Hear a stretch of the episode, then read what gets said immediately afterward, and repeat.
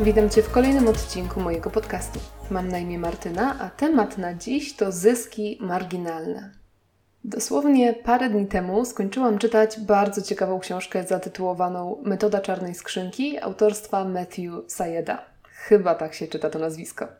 Jej głównym tematem są porażki i o tym na pewno niedługo Ci opowiem, ale dzisiaj chciałabym chwilę pogadać o czymś, co też w tej książce pada, ale bardziej jako dodatek. To magiczne coś to właśnie zyski marginalne. Mam takie spostrzeżenie, i to w sumie od lat, że my, w sensie ludzie, mamy tendencję do przeceniania znaczenia dużych rzeczy, a uparcie i konsekwentnie nie doceniamy tych małych. Przykład? Uważamy, że schudnąć możemy tylko diametralnie zmieniając nasz lifestyle i na przykład przechodząc na mega rygorystyczną dietę, bo jakaś drobna zmiana na pewno w naszym mniemaniu nic nie da. Czekamy na jakiś wielki, romantyczny gest naszego partnera, który udowodni jego miłość do nas, a nie zauważamy nawet małych, ale codziennych gestów, które robi. Liczymy na jakieś wielkie szczęście, narodziny dziecka, dzień ślubu, awans w pracy, a mniejsze sukcesy albo chwile przyjemności nam kompletnie umykają.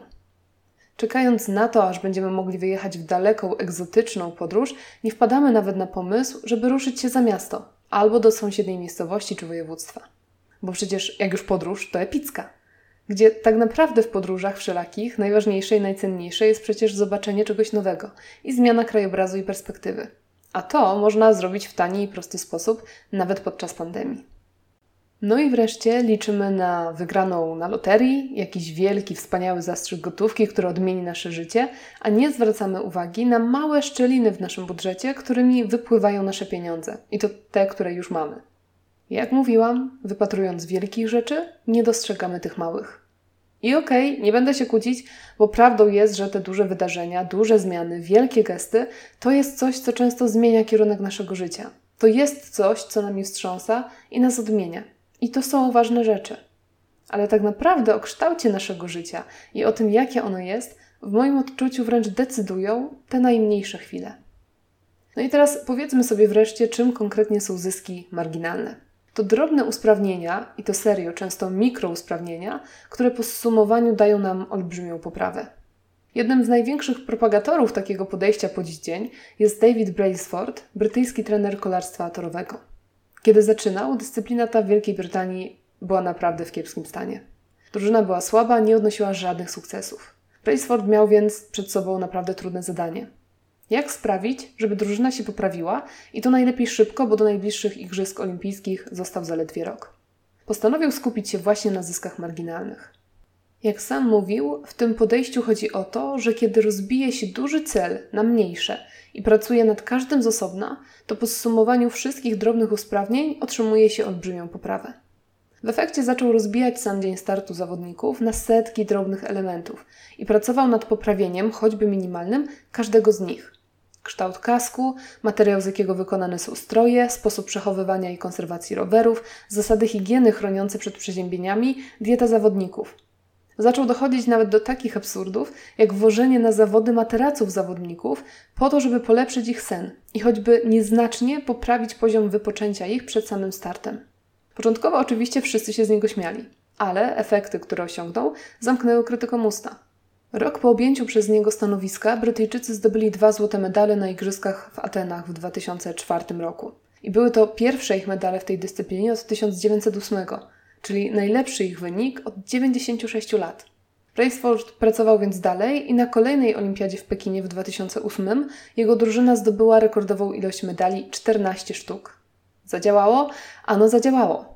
Nic więc dziwnego, że obecnie takie podejście jest coraz popularniejsze i to w najróżniejszych dyscyplinach sportu. No dobra, ale ja sportowcem nie jestem, to być może też nie. Więc skoro wiemy już, czym są zyski marginalne, to powiedzmy teraz sobie, jak tą technikę można zastosować w codziennym życiu. Otóż bardzo analogicznie. Jeżeli Twoim celem jest poprawa stanu zdrowia i kondycji, to oczywiście możesz rzucić się na dietę i zapisać na siłownię, pewnie. Jest jednak spora szansa, że poddasz się po paru dniach, bo to będzie za dużo, za szybko.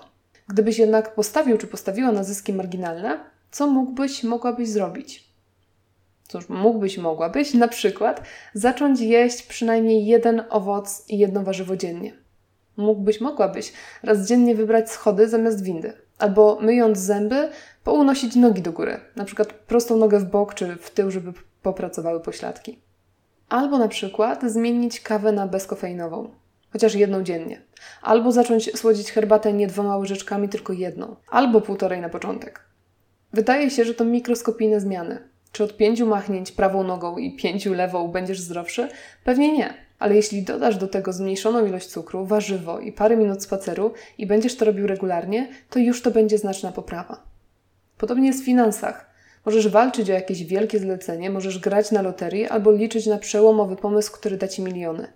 Ale możesz też zacząć sumować zyski marginalne. Minimalnie podnieść cenę usługi, którą świadczysz, albo swojego produktu. Możesz zrezygnować z kawy na mieście i brać ze sobą własną. Możesz zmienić operatora telefonu komórkowego na tańszego, zrezygnować z jakiejś niepotrzebnej subskrypcji, z której i tak nie korzystasz, albo zaoszczędzone pieniądze wrzucić na konto oszczędnościowe. I znów, to niby są bardzo drobne zmiany, które jednak mogą przełożyć się na trochę lepsze zarobki, trochę większe oszczędności, trochę lepsze inwestycje. A wszystko to razem da Ci odczuwalnie większą sumę pieniędzy na koniec roku. Znasz na pewno powiedzenie ziarnko do ziarnka i zbierze się miarka? To jest właśnie ta agregacja zysków marginalnych. Lećmy dalej. Dajmy na to, że chcesz docelowo stać się spokojniejszym, szczęśliwszym człowiekiem. Jasne, możesz wyjechać na dwa tygodnie w odosobnienie do ośrodka medytacyjnego. Ale możesz też znów po prostu minimalnie poprawić swoje codzienne decyzje i wybory. Możesz nie zaczynać dnia od telefonu, tylko od spaceru, albo pięciu minut rozciągania, albo świadomego oddechu. Możesz przed snem poczytać książkę, a nie scrollować Instagram. Możesz zacząć świadomie wybierać, kogo obserwujesz. Jeżeli ktoś cię irytuje, wzbudza w tobie zazdrość, sprawia, że czujesz się gorzej ze sobą, odobserwuj go. Zwróć uwagę na filmy, seriale i książki, jakie wybierasz. Czy są pozytywne, poprawiają ci humor albo wnoszą coś do twojego życia, czy jedyne co z nich masz to koszmary. Zwróć uwagę na rozmowy, jakie prowadzisz, na ludzi, jakimi się otaczasz. Być może rzadsze obgadywanie innych nie zrewolucjonizuje całego Twojego życia, ale jeśli do tego dodasz kilka innych usprawnień, może się okazać, że za parę miesięcy spojrzysz na siebie i zobaczysz innego człowieka. Wyciszonego, bardziej skupionego, szczęśliwszego. Przygotowując się do nagrania tego odcinka, zastanawiałam się, czy jest jakaś dziedzina, w której zyski marginalne nie miałyby zastosowania. I szczerze nie wpadłam na żadną. Związek? Częstszy uśmiech, przynajmniej jedno przytulenie dziennie, miła wiadomość, zrobiona herbata, przyniesiony koc. To małe gesty, które jednak po zsumowaniu dają dobry i szczęśliwy związek. Praca no to już w ogóle jest pole do popisu, chociaż pewnie w każdej branży będzie to wyglądało trochę inaczej. Ale tak na moim przykładzie. Biznes fotograficzny, plenerowe sesje rodzinne. Bardzo konkretna specjalizacja. Pierwszym etapem każdego zlecenia jest wejście klientów na moją stronę internetową. Tu mogę zadbać o jej czytelność, o łatwość nawigacji, o odpowiednią kolorystykę, zamieszczenie odpowiedzi na częste pytania, jasno wskazać sposób kontaktu. I te zmiany mogą być maleńkie. Może to być tylko wytłuszczenie adresu e-mail, albo zmiana fontu, albo odjustowanie tekstów, żeby osoby słabowidzące miały większą łatwość przeczytania ich. Później mailujemy. Co tu mogę usprawnić? Mogę na przykład stworzyć na spokojnie szablony maili, które będę wysyłała, żeby mieć pewność, że o niczym nie zapomnę. Szablony też o parę minut skrócą mój czas odpowiedzi. Dobrze dla klientów, dobrze dla mnie. Na sesji mogę zadbać o komfort klientów, mogę wziąć ze sobą wody dla nich, mogę postarać się o wybór takiego miejsca sesji, żeby w pobliżu był parking. I tak dalej, i tak dalej. Rozbijając cały proces na małe kroczki, mogę przyjrzeć się każdemu z osobna i każdy poprawić choćby o 1%.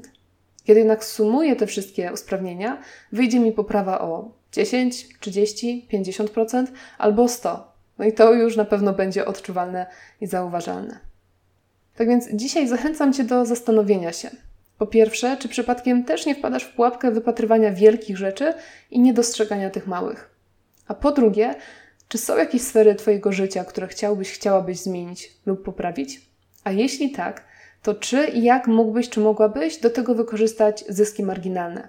Na jakie etapy i części mógłbyś, mogłabyś to coś rozbić? I co można zrobić, żeby ją udoskonalić, chociaż o ten 1%? Jakie działania mógłbyś, czy mogłabyś podjąć? Odpowiedz sobie na te pytania, a ja po weekendzie wrócę do Ciebie z podpowiedzią, jak faktycznie zacząć te działania wprowadzać w życie. Bo świadomość to jedno, ale później musimy do tego jeszcze dodać akcję. No ale o tym następnym razem. Tymczasem ja dziękuję Ci dzisiaj za wysłuchanie tego odcinka i w ogóle dziękuję Ci za to, że tu jesteś. Życzę Ci wspaniałego weekendu i wracam po nim. Do usłyszenia. Cześć.